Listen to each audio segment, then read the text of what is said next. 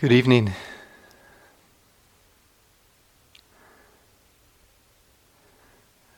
I just want to begin by by saying isn't it amazing where we are right now? And also what I want to point out the speed that we're going right now. So I just want to point this out that right now um, you're on this teeny little planet that is going around the sun at a rate of 67,000 miles per hour. So, you know, we've been telling you all the time about these different reasons why your mind is wandering. Now you know. and in terms of where we are, I think you might also know this, this teeny little planet that we're on that's, that's, that's going around this sun so quickly is located on one of the spiral arms of the Milky Way galaxy. And it's just a little dot there. And that arm is spinning around the center of this galaxy at a very quick rate, at 558,000 miles per hour. Along with, they say, and I think they just recently supposedly discovered this, along with about a trillion other stars. And what's so amazing about this is that the Milky Way galaxy is just a very small part of what's called the local group. And the local group, just trying to get you oriented here where you are. Sometimes we get disoriented on retreats. And, and the local group is, is a cluster of about 54 different galaxies. And the local group is part of the of the Virgo super, supercluster, which contains about a hundred different galaxy groups. It's amazing where we are. And it, the re- reason I'm, I'm saying this is just to, to situate. Here we are in the midst of this vast, vast universe. J- really, just a little speck in this vast universe. And in the midst of it, we're involved here. We're involved in this mystery, this, this amazing thing of living and dying. And that in and of itself is such a mystery. Living and dying. The activity of that on this small planet. And such an amazing thing. Brian Swimme puts it well. He says, Four and a half billion years ago, the earth was a flaming molten ball of rock, and now it can sing opera. It really is amazing. And such a mystery how this unfolds. And not only that, that just this, this, this activity of living and dying. I think many of you probably had uh, similar experiences that I've had this past year. This past year, uh, a friend of mine they uh, they had two two beautiful babies, twins, that I saw before coming here. And also, this past year, uh, a childhood friend was found uh, dead in his apartment we're in the midst of this. We're in the midst of living and dying of those around us. We, we ourselves are part of that process. And then what you might be touching here is, in some ways, a, a similar thing just the mystery of the arising and passing away of our experience.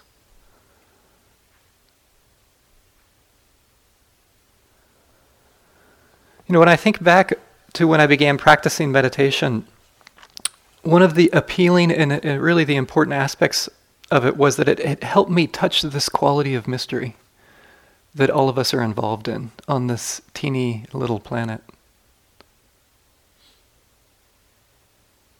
And it, it, I felt that meditation was this gateway into becoming intimate with this mystery in some way, touching it, tasting it, in a way that I never had uh, before. And I think this is one of the reasons that I explored uh, Zen practice as well so deeply, is because it, it had a particular kind of lifestyle and also a language that helped me refine this becoming intimate with this mystery.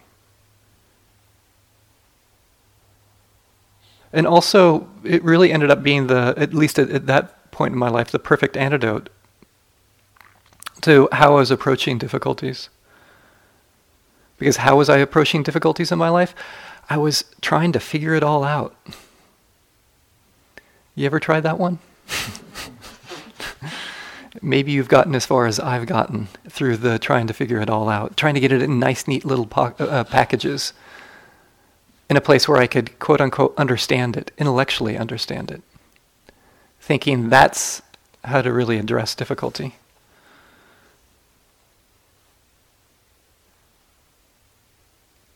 And, and I think you know the, the many years of practicing and being committed to this tradition, kind of this tradition of early Buddhism or Vipassana, or whatever you want to call it, it really has kept this this quality alive, this that this connection to this quality of, of mystery.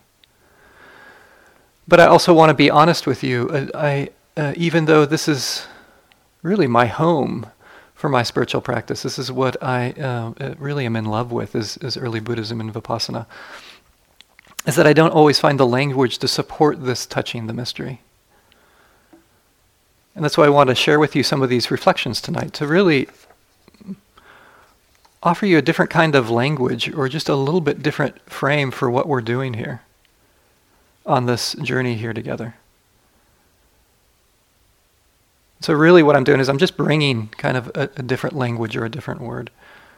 So, there might not be anything really new here but just a reminder from a different angle. it's true, some of you fi- might find this helpful and others not. And with that, I want to point out that's part of the job of a yogi, of a practitioner, is to make sure that what you're hearing from us is you're using what's useful and having the skill to put everything else aside. It's so important for the unfolding of our path. And I, I want to put this in a little bit different context. So I want to begin with a, a side note rather than the main talk. But I think it's an important side note. It's probably the maybe the, the most important part of the talk is just to acknowledge something about this. And that's to point out that the, the words and, and language that's used to describe the spiritual path gives a different feeling sense of its unfolding. And some language or some words are going to reveal certain aspects of the path, but with the use of that language, it will conceal other aspects. And then if we use another word or, or another language, it's going to reveal certain aspects or, or, and then also conceal certain aspects. So it's the process of revealing and concealing that happens with language and with words. And I want to give you an example of this, also a visual example. So we have something here that you can see. And I can use different words to describe this object that I'm holding up. Like I could, I could uh, call it a rock. Here's a rock. And that word has a certain quality to it that it's a rock. And sometimes if we look at this with that word, it's going to pop out different things about this object. For me, when I hear the word rock, it has a kind of an edge to it or edginess uh, to it. It brings out, you could say, the edge, edges of this object. But I could also call it a stone. I have a stone here. And do you hear how that word, how the word stone conveys something else? It reveals something else that the word rock doesn't. To me, stone has more of a smooth, smoothness to it. it. It reveals the smoothness of this object. So, so just in two words, we can see how there's a kind of revealing and concealing. And this will become important uh, uh, further on in talk of, of the utilization. How do we utilize language? So rock or stone, and then we see certain things around it.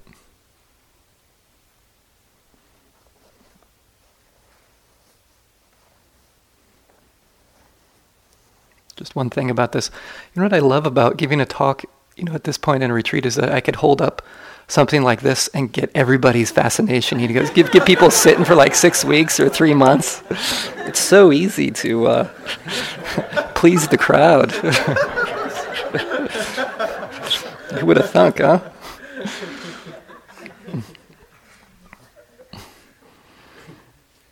And, and that's just in one language, that's just in English.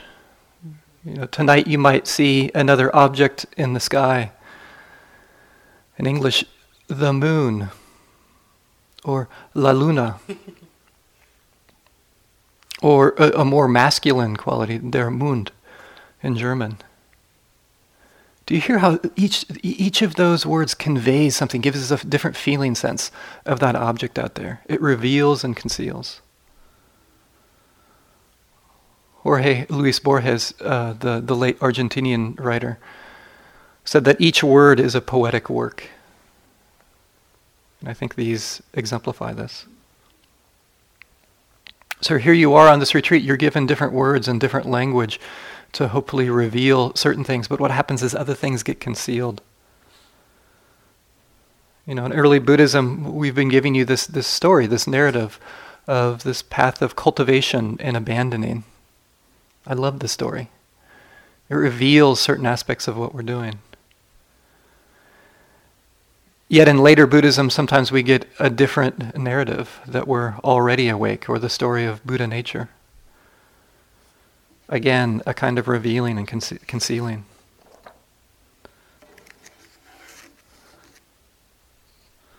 So why am I sharing this all of, with, with all of you on this long retreat? The reason is I want to acknowledge the difficulty of language. One of the things here is is is uh, uh, it's important for the sake of inclusivity, inclusivity and diversity. In the sense of when one language or one story is being used, it runs the danger, or probably inevitably is going to exclude.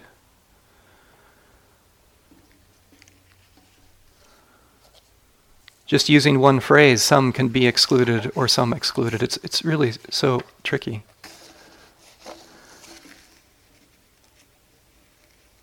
And then we have our own inner language that speaks to us in particular ways. And part of your skill as a yogi is finding that inner language that's, that's helping you connect with really what's going on. And, and, and I want to point out part of what you're doing here is is digging into what's going on moment after moment. And you are getting these Dharma talks uh, every night. But I also want to point out again the responsibility of kind of the yogi is sometimes you have to translate, you have to refashion what you're hearing to actually find the language that speaks to you. Because we have this, you could say, this imperfect situation. And, and, I, and I want to acknowledge that and support that. Because sometimes we can have this feeling of, of that I need to fit into the one story that's being told, or even the five stories.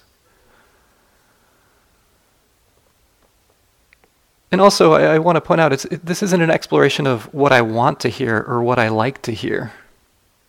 I think that's very superficial. But rather, what's the language, the narrative that will convey the path that leads to awakening for you? So you might not get anything out of this narrative of the mystery, which is so okay. But maybe there's a process of translation that will allow you to come into a deeper relationship with what we're doing here together.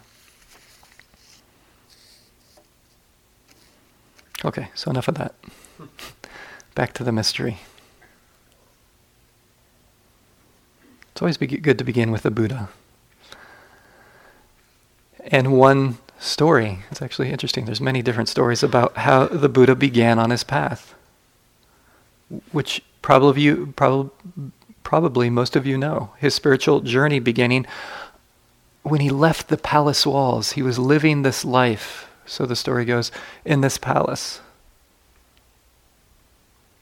And he secretly left those palace walls and was exposed to sickness, old age, and death, and a renunciate.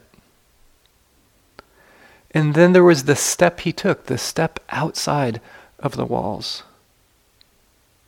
And to me, when I, when I imagine stepping out of the palace walls, it conveys to me this quality of, oh, in this palace, I know what's going on, and I'm willing to take the step out into this world that I don't know, into the world of mystery. And it's in this realm of the mystery, of this mysterious existence, that he that gives rise to this path, to, gives rise to his awakening.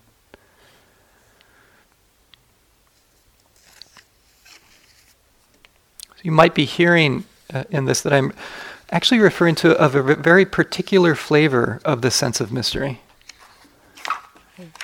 And in order to give, convey this particular flavor that I want to share with you, um, I want to again share with you another story that expresses it. And it's the, the story that, that shares with us how uh, Zen Buddhism began. So, once upon a time, in ancient times, when the Blessed One was at Vulture Peak, he lifted and twirled a flower before his assembled disciples. All were silent. Only Mahakassapa broke into a smile. And then the Blessed One said, I have the treasury of the true Dharma eye the subtle mind of nirvana, the true form of no form, and the flawless gate of the teaching. It is not established upon words and phrases. It is a special transmission outside tradition. I now entrust this to Mahakassapa.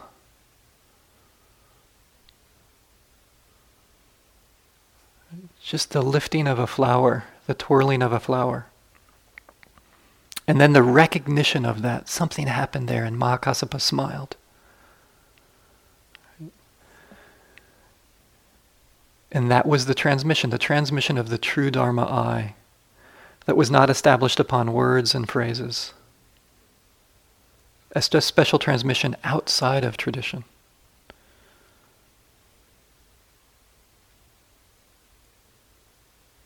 So I want to point out a little bit about this mystery that happens between Mahakassapa and the Buddha within the experience of the twirling of the flower.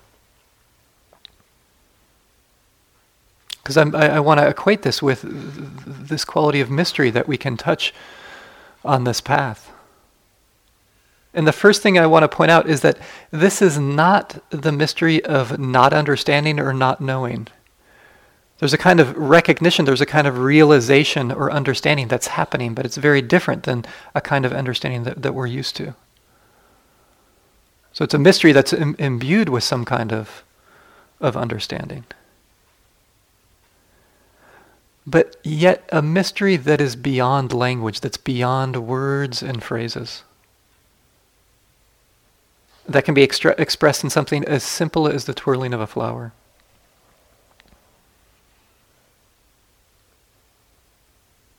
And what I want to point out is that all of you on this retreat have been entering this realm again and again and again. We've been giving you this encouragement to, to touch the direct experience of the breath or a sound or an emotion or even a thought. Entering this realm beyond language, the non conceptual, or maybe more precisely, the less conceptual with a kind of understanding. Gaining a kind of understanding you might notice that doesn't fit into words so well, but a kind of knowing that's there that you're experiencing. This is the particular flavor of mystery that I want to share with you.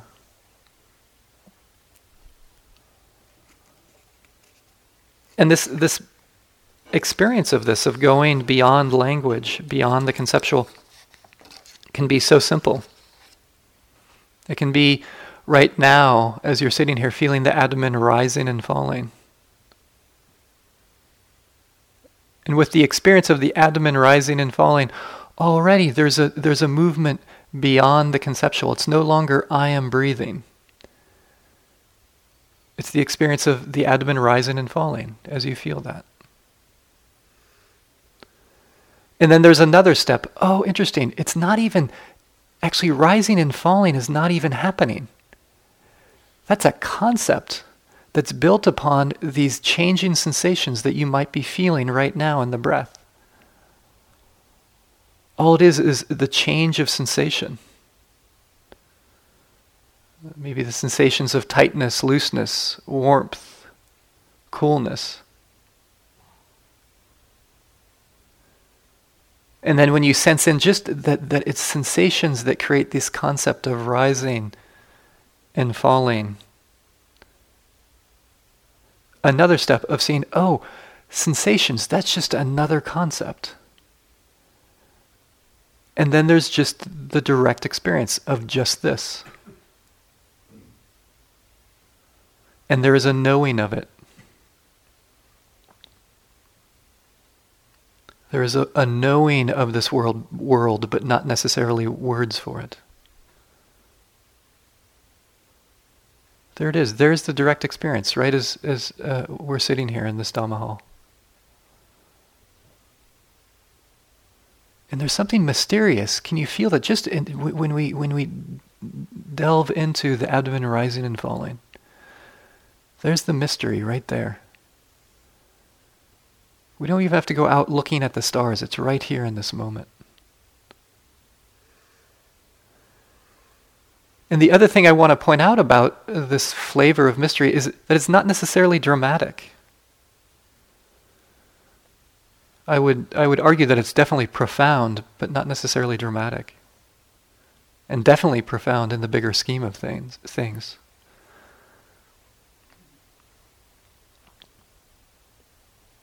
The Zen poet puts it, uh, uh, Ryokan puts it well. He says, There is a bamboo grove in the front of my hut. Every day I see it a thousand times, yet never tire of it. There's a bamboo grove in front of my hut. Every day I see it a thousand times, yet never tire of it. Right? In the simple, in the ordinary, there is the mystery.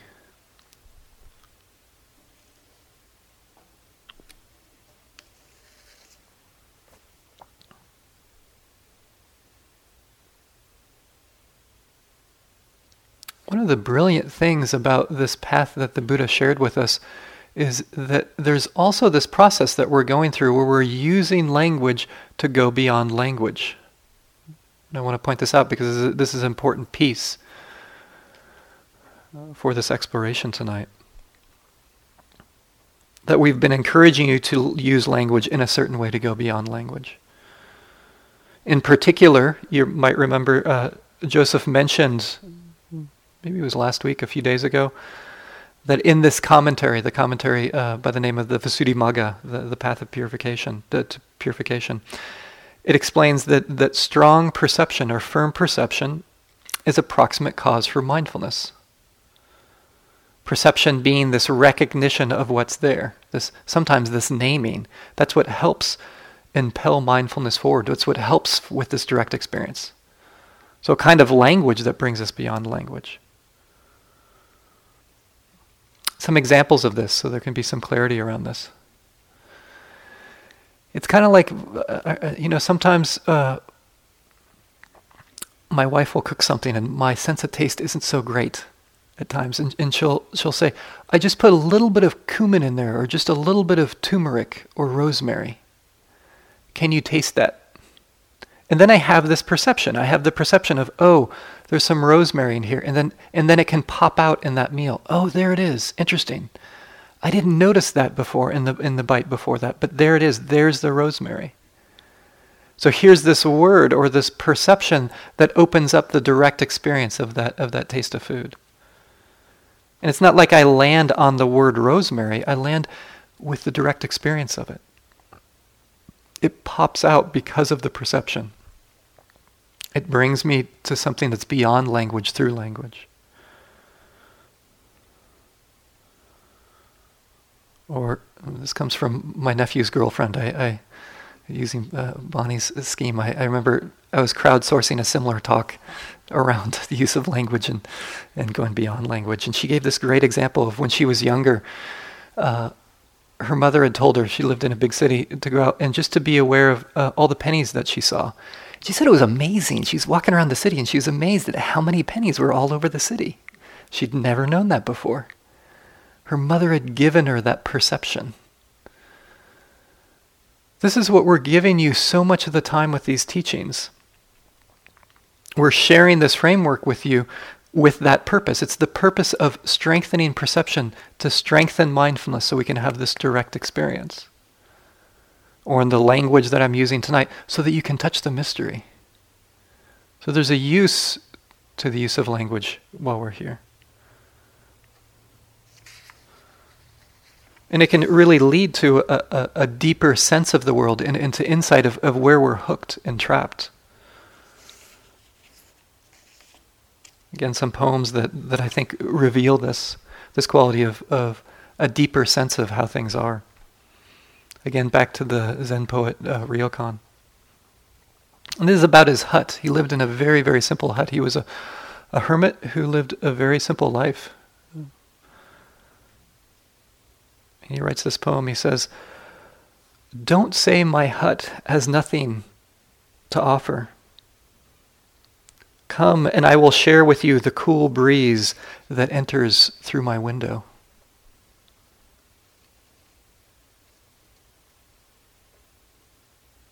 Don't say my hut has nothing to offer. Come and I will share with you the cool breeze that enters through my window.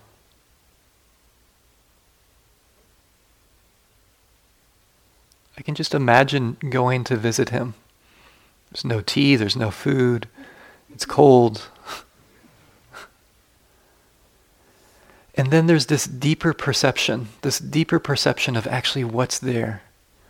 Oh, the cool breeze, the cool breeze that enters through the window. The thing that we can always miss and how that deeper perception can lead to a deeper sense of what it means to give and what it means to receive. You can have such a narrow sense of giving and receiving. What a beautiful thing to have something, a perception that undermines that. Or again, another two line poem from him. A thief had come and uh, actually had robbed his hut. I know you think, you know, there's nothing there. Stole his belongings and things like that. And so afterwards, he, he wrote this poem. He said, The thief, the thief left it behind the moon at my window.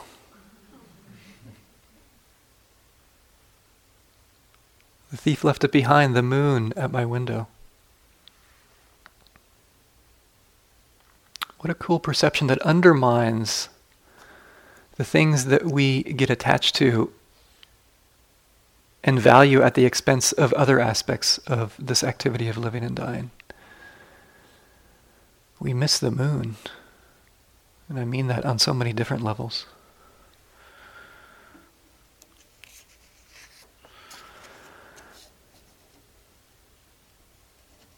the perceptions that that all of us teachers I think have coming back to again and again that we've been encouraging you to cultivate is what Joseph spoke about last night. He went by uh, more of a, a, commonly understood term for these perceptions called the three characteristics impermanence, unreliability, the way he was talking about it last night, and this quality of, of the selfless nature of experience. It's interesting, this word for characteristic, lakkhana, the Buddha never used around these. So, like the Anatta Lakkhana Sutta, that was something that was it was named after the Buddha. He called these the, the three different perceptions, which I think fits for so well for what we're talking about here. We're offering you way, uh, three different ways of perceiving or being sensitive to experience. And he went over those uh, uh, a little bit more in detail again last night. And it, for me, again, the sense of, of mystery, this word helps uh, uh, reveal something about what we see through the three characteristics. The, the, the three perceptions, just to be clear about this, lead me to this tasting of the mystery. How so? when you reflect on it, the world of concept, the world of language is it's, it's this process of solidifying the world, it's making it permanent. The more this heart and mind sees impermanence, the more it undermines such a perspective. It undermines it in a transformative way, like those, those poems of Ryokan can. They can undermine our usual way of seeing the world. And then the other ones fall upon that, as Joseph mentioned. If it's impermanent, it's unreliable. It undermines my notion that I'm going to find lasting satisfaction from some experience. And again, as he mentioned last night, it doesn't mean that we can't have satisfaction with experiences. It's just realizing it's not going to last. If everything's impermanent, it's not going to last forever. And then not self. We construct a world, a conceptual world around me. And this experience of not self just doesn't fit into language. And I think that's why we often have a hard time with this not self qualities because we're trying to force it into language in some way. Just doesn't fit. In many ways, it's a, simply a deeper taste of the mystery.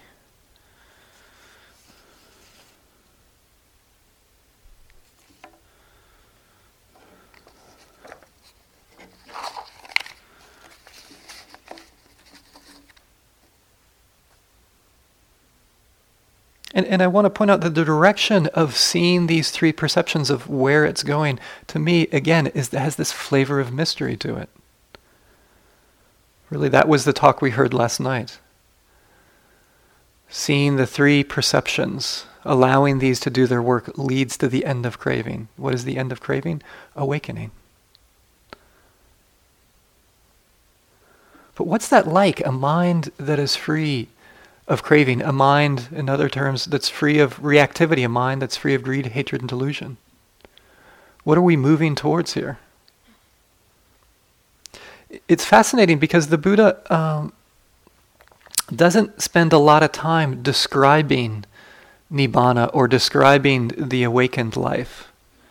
It's usually put in negative terms rather than giving some kind of description. And it, it's interesting when people uh, ask about awakening or an awakened person.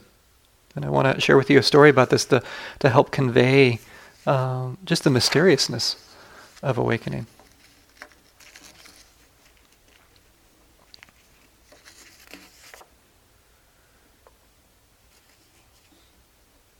So, again, once upon a time, the king, King Pasenadi, was traveling through his kingdom the kingdom of Kosala. And during his travels, uh, they stayed the night in the town of uh, Toranavatthu. And while they were there, the king was he's looking for something to do at night, you know, in a small town, whatever was going on. And asked his attendant, asked his attendant, is there so what's going on tonight? Are there any spiritual teachers that we could go visit for the night?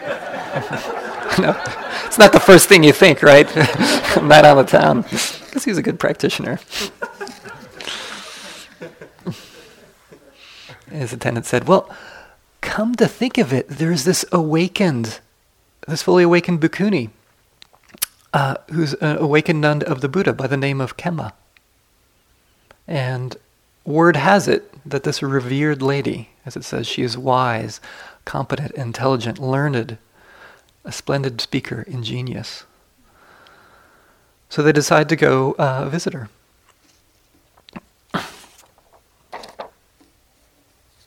And when they get there, to, uh, King Pasenadi has all these questions about a fully awakened one, one who is awake. And so he asks, How is it, Venerable One, how is it that uh, does does the Tathagata, does an awakened one exist after death? And she answers, Well, the Blessed One has not declared this, that the, the Tathagata exists after death. Well, does the awakened one not exist after death? He doesn't declare that either. Well, does he both exist and not exist after death? You know, that's not declared about awakening as well. So, what about uh, the awakened person neither existing or not existing after death? Nope.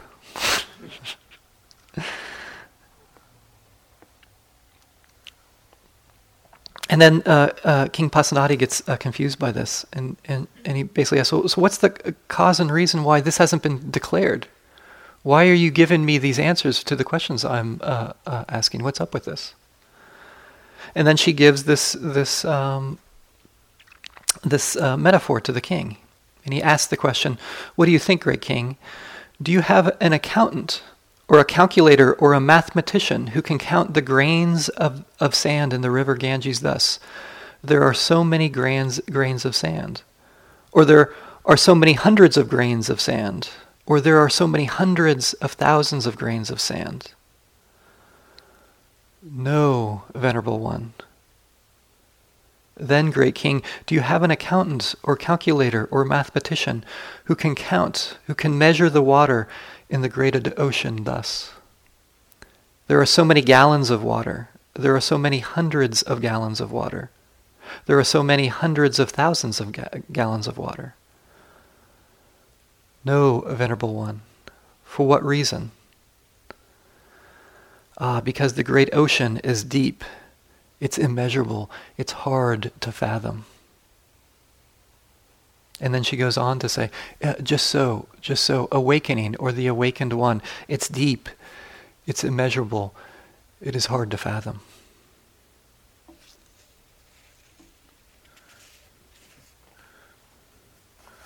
When we do this practice, we move towards the mystery. We move towards what is deep, what is immeasurable, what is hard to fathom. And we're given these, these things that it's the end of suffering, that it's beyond greed, hatred, and delusion.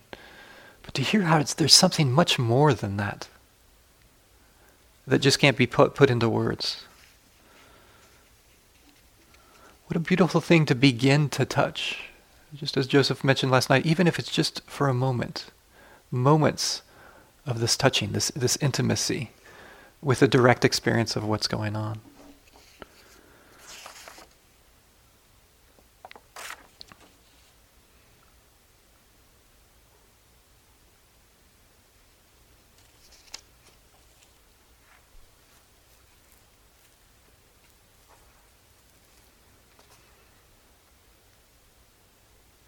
So I want to point out what prevents you from touching this flavor, this quality of mystery.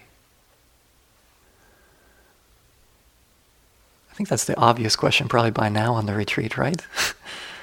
you've you've come across the things that prevent that from touching the mystery. Right? It's all the reactivity that we've we've uh, been able to become intimate with to really get a sense. That's one level of it when my mind's reactive, I can't touch this direct experience. I can't move into this realm. It's like we're, we're fighting and manipulating experience rather than simply being with it. John O'Donohue puts it well. He says, We're so busy managing our experience that we forget this great mystery that we are involved with. Have you noticed this about the mind? It can be so busy managing things that we, we can't touch. There's a lack of intimacy.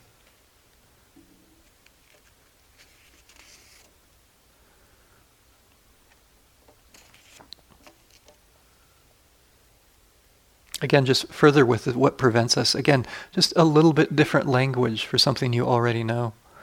This, this comes from uh, the poet W.S. Merwin from his poem, A River of Bees. And it's a poem about a dream he's having. And he's looking how to navigate this mystery, this, this activity of living and dying. And he's finding himself in this dream going from room to room looking for the answer. At the end of the poem, uh, something striking happens. He comes to this door. And this is what he writes for the, the end of the poem. He says, On the door, so on the door that he's come to, on the door it says what to do to survive. But we were not born to survive, only to live.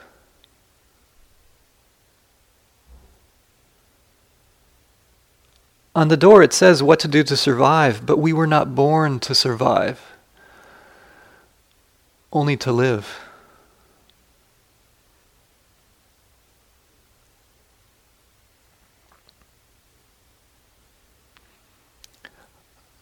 I find this so important to remember.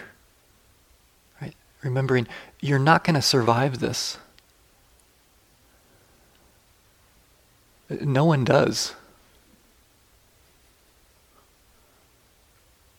But it's funny, we, we, we don't uh, uh, really take that in, that we're not going to survive. I mean, it's amazing. So much of this reactivity is around sometimes, at least using this poetic language, around merely surviving. Was trying to manage it all to get through it. We're trying to figure out what the, what the instructions are on the door that tell us what to do to survive, but then we forget that we're here only to live. Would you be willing on this retreat to touch what it is to live? Not the, oh, I've got it figured out, but the mystery of living, the direct experience of it especially since we're not going to survive.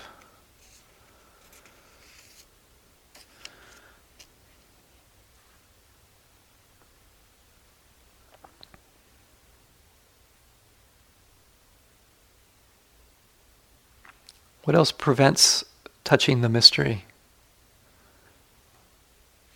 This goes back to the beginning of my poem of, of my talk. I was sharing with you that the the practice was the antidote for this this um, habitual tendency I had of of trying to navigate my difficulty not by being with them, but but actually to try to figure it out to see if I could have all the answers to it. That somehow once I have all the answers, then my difficulties would would disappear. So this grasping on to knowing, to knowing in an intellectual way. And of course, intellectual knowing is very important. It can be really helpful. And I'm sure you've seen by now how much it can get in the way, how confining it is when I desperately want to know in this rigid, fixed, small way. And I think that's what you find, in, especially in, in Zen, why there's such a strong emphasis on not knowing. For example, the, the late Korean Zen master uh, Seung Sahn Dae Soen Sa Nim. He, he always was saying, you know, to cultivate, to have this don't know mind. I remember this is towards the beginning of my practice. I was in a sitting group, and the woman who was running it was a student of um, Seung Sahn Dae Soen Sa Nim. And at the time, I was working on a project which uh, her background and what she taught actually was uh, this was her background, so I was hoping that she could help me with this with this project. And I was having a deadline come up, and things were not working out for this project. I had no idea uh, how to finish it or how to get through it. So I, I uh, uh, took her aside one day and I said, "I'm wondering if you can help me with this project. I don't I don't know what direction to go in. I'm really lost. I don't know what to do about it." And she looked at me. She said, "So you don't know what to do about this?" And I said Yes, that's why I'm coming to you. I don't know what to do about this. and she said, Oh, that's so good. Just keep that don't know mind, and that will be good. And then she walked away.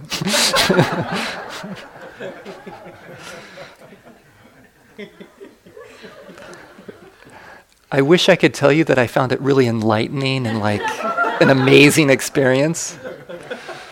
It just pissed me off. and I kind of wanted to say to her, enough of like the Zen spiritual stuff. Can you just can we just have a you know a conversation about help me with my problem?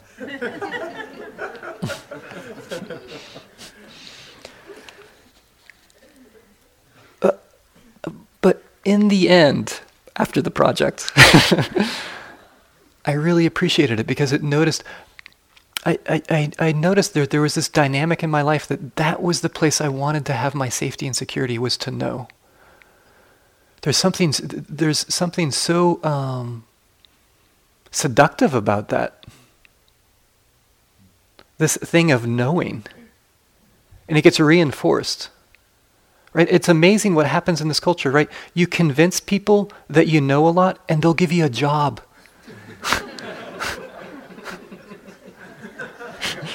wild. That's all you have to do. I, I appreciated how Bonnie was sharing this with us. This is this is panyamana. This is the conceit around around knowing or wisdom. And then we create the self, right? This this self that, that gets built around knowing something. They give us jobs, we feel like we can figure out things. But it's such a trap because then we're putting our safety, our sense of security in this place that is, is uh, so unreliable. Staking out a sense of security in this realm of I know. So, really residing and not knowing in this sense, not knowing in the specific sense of dropping the need to have it all figured out.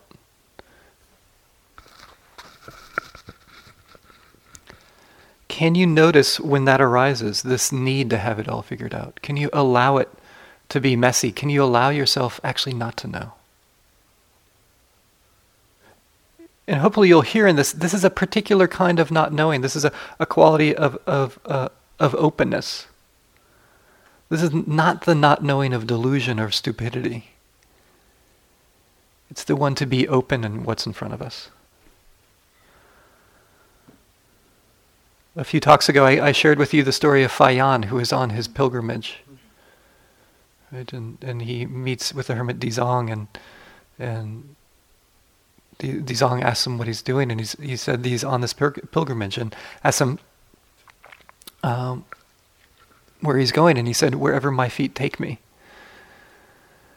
And then the question, What do you expect to get out of this? And, and Fayan says, I don't know. And you hear even now again, I just want to repeat this, how in that context, the depth of that, of really just to be honest, I have no idea. And to actually reside there rather than to be the one or the self who's got it figured out.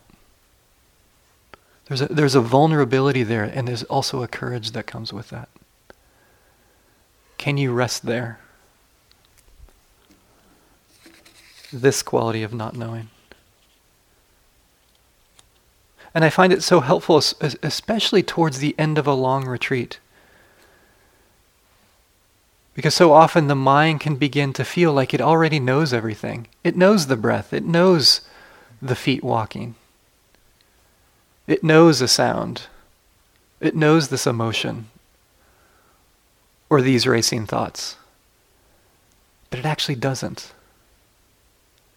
Can there be a vulnerability and a courage to open up to that quality of not knowing? Sensing into the mystery of walking, of hearing, of tasting. This curiosity of what is this? And yes, again, we're, we're cultivating, we're having the sensitivity to these particular flavors from these perceptions of impermanence and unreliability and not self in the service of leading us towards the mystery, towards the direct experience.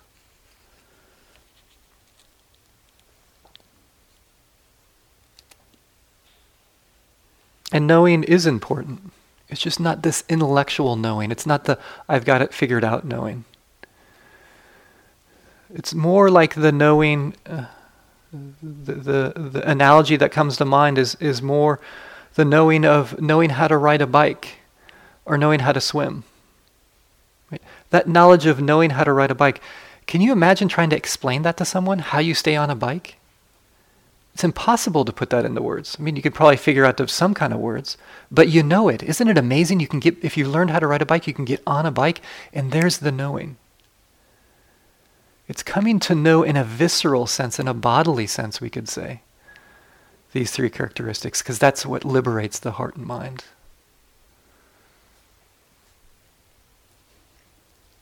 And it's just coming back to the ordinary, these ordinary, simple experiences, not the dramatic, the simple. The Zen master uh, Deshan, uh, known as uh, Tokusan in, in Japanese, he puts it well. He says, What is known as realizing the mystery is nothing but breaking through to grab an ordinary person's life. What is known as realizing the mystery is nothing but breaking through to grab an ordinary person's life. So may we all realize the mystery in a way that leads to the liberation of all beings. Thank you.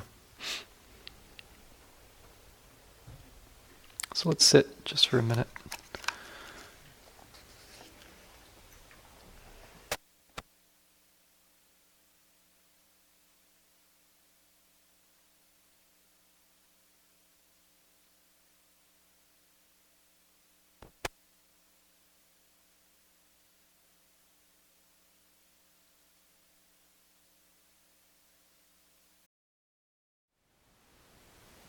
Thank you for listening.